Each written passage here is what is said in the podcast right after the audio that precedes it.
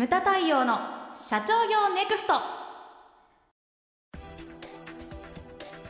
皆さんこんにちは。ムタ太陽の社長業ネクスト番組ナビゲーターの奥脇彩です。太陽さん、よろしくお願いします。はい、よろしくお願いします。さて太陽さん、はい、えー、今回のテーマはですね、はい、えー、パターンリズムを知る。はいはい、波ですね。波、押し寄せる波をイメージしてください。はい、これっていうのはあのほら、例えば商品で言ったら、はい、じゅうねん周期でまた戻ってくるとかよく言うじゃないですか。言いますね。洋服とか、ね、結構ありますよね、はい、アパレルでも、うんうん、例えばね、私がほら高校の時に流行った、え生まれてない？ちょっと待って、さんじゅうねんまえ。あ、ギリ生まれてるか生まれてないかぐらい頭くるわまあデニムは履いてなかったよねデニムは履いてなかったよねその年ではね。はい、ケミカルウォッシュというデニムが流行ったんですよ。うん、こう色落ちした色落ちしたやつですね。もう独特な色落ち、はい、ストーンウォッシュとかいろいろあったんですけれども、はいはい、ええ、そのケミカルウォッシュっていうのがめっちゃ流行って、全員それ履いてたんですよ。へ、うん、それがですね、高校私服だったんで、うんうん、みんなケミカルウォッシュみたいな、うん、それが時が経ったら、ある時ですね、そのケミカルウォッシュなるものが、はい、あんな時代もあったねと、今恥ずかしくて履けないよっていうぐらいガラッと変わったんですよね。あ、そうなんですね、うん、あとあれもそうじゃないですか。ほらその時スリムだったんですよ、やっぱり、はい、スリムのデニムが流行って、うんうんうん、それがストレートになって、はい、でだんだん太くなっていったんですよね。ああ、で今また太いの恥ずかしくて履けないみたいなね、はい、感じになってるわけですよね、うんうん、あとなんだっけ、股髪が短いやつ、ローライズローライズだ、はい、あれね、スーツもローライズに一時期なって。えー、そうなんですか？知らん、はい、ローライズ流行った時にあれなんですよ、スーツもローライズになったの。へー、ベルトきついに決まってんじゃんそんなところで履いたらさ、普段ウエストで履いてんのがさ、腰でえ腰みたいな感じで。そうなんですよ。へ、若干股髪短くなって、で今また戻ってんだけどスーッと、うん、なんかハセディがカンペを出してるんですよ。さっきはタピオカのことを言えと。タピオカもそう、タピオカ流行ったのはえっと私大学生の時代だからにじゅう。え、昔流行ったんですか？流行りました。へー、知らなかったです。うん、缶ジュースでもタピオカが出てたんです。へー、まあ、缶ジュースというのが時代感じますね。今ペットボトルだからねそう、うんうんうん、タピオカと、あとね、ナタデココナタデココ、うん、なんかね、やっぱり仕掛けてる人がいるんでしょうけれども、そうなんですね、ティラミスが流行りの、えー、タピオカ。そうタピオカは今だだいにだいにの波です。あ、そうなんですね。だいに波ですねにこう来てるところですね、うんうん、そう、アパレルなんかはそうだよね。だからそれがまた戻ってきたりとかね。スーツでもそうですよね。なんかダブルのスーツとか、あ、はい、今見るとなんだあのバブリーなスーツっていうふうに思うんだけども多分また戻ってくるんでしょうね。スーツってこう意外とね変わってるんですよ。襟の太さとか、ああと分かりやすいのがネクタイの太さ。今すごい細くなってる。細いですよね今、はい、どんどんどんどん細くなってるよねでちょっと前のネクタイしてみたんですよこの間、はい、太くてできんと思って。へー、うん、そんなに変わってるんですね。そんな変わってる。へー、でハセディにあげたで喜んで使ってくれてる、うん、でもね、あのクールビズなんていうのもこれまたね、そのアパレル業界に一石投じてますよね、はい、で、うんうんうんうん、もう期間っていうのは定めないっていうふうにこの間言ってましたよね、はい、もう企業に任せると、ね、うんうんうん、そこまで来たかと。でウォームビズなんていうのも、ね、これ去年はすごかったですね。ウォームビズなんで、はい、一気に変わりましたね、うん、ウォームビズプラスリュックというのが新たなビジネスマンのスタイルになりつつありますね、はい、ありましたありました。あと靴下も短くなってねどんどん、はい、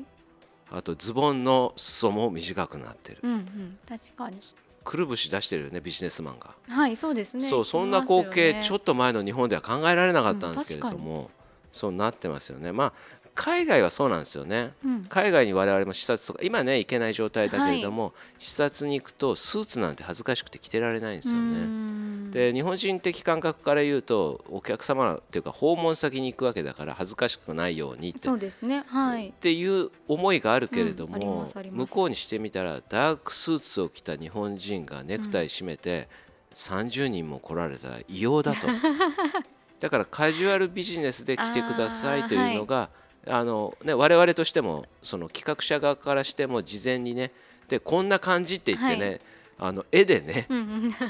絵でその郵送でこう送るみたいな、はいはい、案内と一緒に、はい、こんな感じですみたいな、うんうんうん、ポロシャツでも OK ですよみたいな感じでやってますけれども、はい、まあまあちょっと話それたけれどもでもでもねそのブームが日本に絶対来ると思うんですよね。なるほど、日本も絶対来るわけです。そうですね、欧米でそうなったら必ず遅れて日本にも来るわけです、はい、だからそれをこう、ね、供給する側の人たちっていうのはそのパターン、今回のテーマですね、パターンであったりリズムであったりとかをちゃんとその掴んでなきゃいけない、はい、欧米で流行ったものは何年後かに来ると、うんうん、あとゲームなんかもね周期性とかがあるみたいですね。食べ物だけでなくゲームですか、うん、また懐かしくなってきたりとか、だからファミコンとかもあれですよ、ファミリーコンピュータークラシックだったかな、はい、実はうちにもあるんですけどまだ段ボールに入ったままですね。このコロナでも出しませんでした。あら。だからあのいよいよ緊急事態になったらもう子供が家でももうねもう退屈だって言って暴れ始めたら出そうっていう最後の手段として取っておいたんですけれども発動はしなかったです。しなかったですか、うん、私はあれ出た時にスーファミを買いました。あ、マジで。はい。そうだからそうねほらえー、って言ったけど昔のゲームがやはりね、はい、あのレトロみたいな感じでね、うんうん、懐かしくやりたい時期がやはり来るんですよね。でもメルカリとかでもその結構高額でものによってはね高額で取引がされたりしてるみたいです、はい、うんうんうん、そういうのもあるんですね。えでも太陽さんとはいえですね、はい、あのまあ、私自身のことですけど、はい、まあ、あんまりそのブームに乗るっていうよりは、うん、あのいつもこう何か買ったりとか選んだりするときって、うん、あのやっぱ自分でこう決めてるっていうことが多いと思うので、うん、なんかそんなにこうリズムとかって本当にあるのかなっていうふうに思うんですけど、うん、そうあのまあ大半の人はそうだと思うんですよ、はい、これなんかきゅうわりぐらいの人が、えーと、無意識にそういうものをこうチョイスしてるというふうに言われてるんですけどね、うん、はい、でもあの先ほどね冒頭でアパレルの話したじゃないですか、えー、デニムであったりとか、はい、そういったもの流行りって流行って誰が作るのかって言ったらこれはやはり専門家とかなんですよね、うんうんうん、例えばよく言われるのが今年の流行りの色とかあるじゃないですか、 あ,、はい あ, りますね、ああいうものっていうのはだから自然が決めてるわけじゃなくて、うんうん、決めてる人がいるわけですよね。だからそういう人たちが今年はこういうのをこう流行らせるとかねブームとか仕掛けたりとか、うんうんうんうん、そういう人たちが必ずいるわけなんですよね。そうだから大きいリズムとかそういったこう波とかを知ってそれがね自分でね前もあったと思うんだけれども、はい、あのか空気を読むんじゃなくてこれからはねその空気風を起こせる経営者でなければいけないっていうね、うんうんうん、あれは繁栄の着眼点だったかな、あ、そうです、に、うん、はい、書いたと思うんですけれどもこれからそうだと思うんですよね、うんうん、だからリズムとかそういうのを知った上でそれをそういったね風を起こせる人だと商品が自動的に売れたりとかね、それだからそういったその川上っていうかそういうようなポジションを取っていくという意識的にね、そのためにそういった大きな流れって知ることが大切なんじゃないかなっていうふうに思いますね。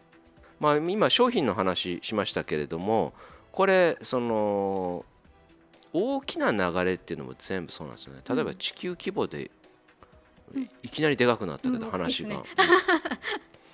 一番でかい話で言うと何かって言ったらこれはほら氷河期とかさ、はい、そういうのもリズムがあるわけですよね、うんうんうん、この人間がね一世代では全然関係ない話だけれども、うん、そのだからその地球規模の話で言うと今氷河期に向かってるはずなんだけどね、うんうん、温暖化とは言われてもそういうのもあるしね、あとはこう日によってもあるし季節なんていうのもあるし、うん、確かに一番大きいのはだ人間意識しないけども一番人間に影響を受けるのが与えるのは何かって言ったらあ月の周期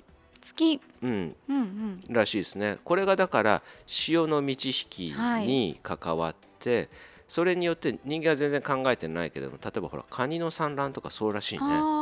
絶対その満月だっけなんかね、ほうほうほう、同じその時にそのカカオ、うんうんうんうん、あのこう産卵を絶対するんだみたいな。だからその漁師さんとか、ね、そういうのすごい考えてるんでしょうけどね。どだからその時に取れるカニの身はスカスカだっていう、その前に取らなきゃいけないとかね、あるらしいですよ。でも普段我々そんなのね、あの日々仕事をしてるとそんなのは考えもしないですよね。まあ、あと天気なんかもそうですよね。そうですね。日本はほら四季折々、ね、はい、まあ、今薄くなってるけどね。そうですね。秋と春がないみたいな。ないですよね。冬か夏かみたいな感じ。だからそんな感じですよね。うん、悲しいことにその春のすがすがしさであったりとか、それから秋のね、その紅葉のシーズンが短かったりとか、はい、そういうのが言われてますけれどもね。そういうのもだからその大きいところ、リズムとそのパターンっていうのがあって、はい、会社経営でも自然でも人間でもそれで売れる商品が変わったりとか、はい、そういうものがあるわけですよね。その私はよく言ってるのがその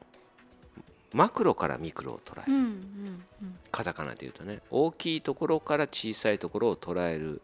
そういうことをで 意図、意図してやってる人ってなかなかいないんですよね。だから昨日のセミナーでは言ってたのが聴感をするというのが、はい、まずいち項目目で出てきてましたね、はい、鳥の目です、ええ、高いところから、だから人間目線じゃないですね、もっと高いところからこう上から 見、はい、見渡すと、うん、そうすると普段見えなかったところが見えてきたりとか、そこを見て、そしてですね、今度は逆に小さいところをこう見ていくと、その両方の目線が重要なんじゃないかなって思うんですよね。でそれをだから商品開発であったりとか経営であったり、そういう中に取り入れていっていただきたいなというのが、はい、まあ、今回のテーマでございました、うん、はい、無駄対応の社長業ネクストは全国の中小企業の経営実務をセミナー、書籍、映像や音声教材、コンサルティングで支援する日本経営合理化協会がお送りしました。今回の内容はいかがでしたでしょうか。番組で取り上げてほしいテーマや質問など、どんなことでも番組ホームページで受け付けております。どしどしお寄せください。それではまた次回お会いしましょう。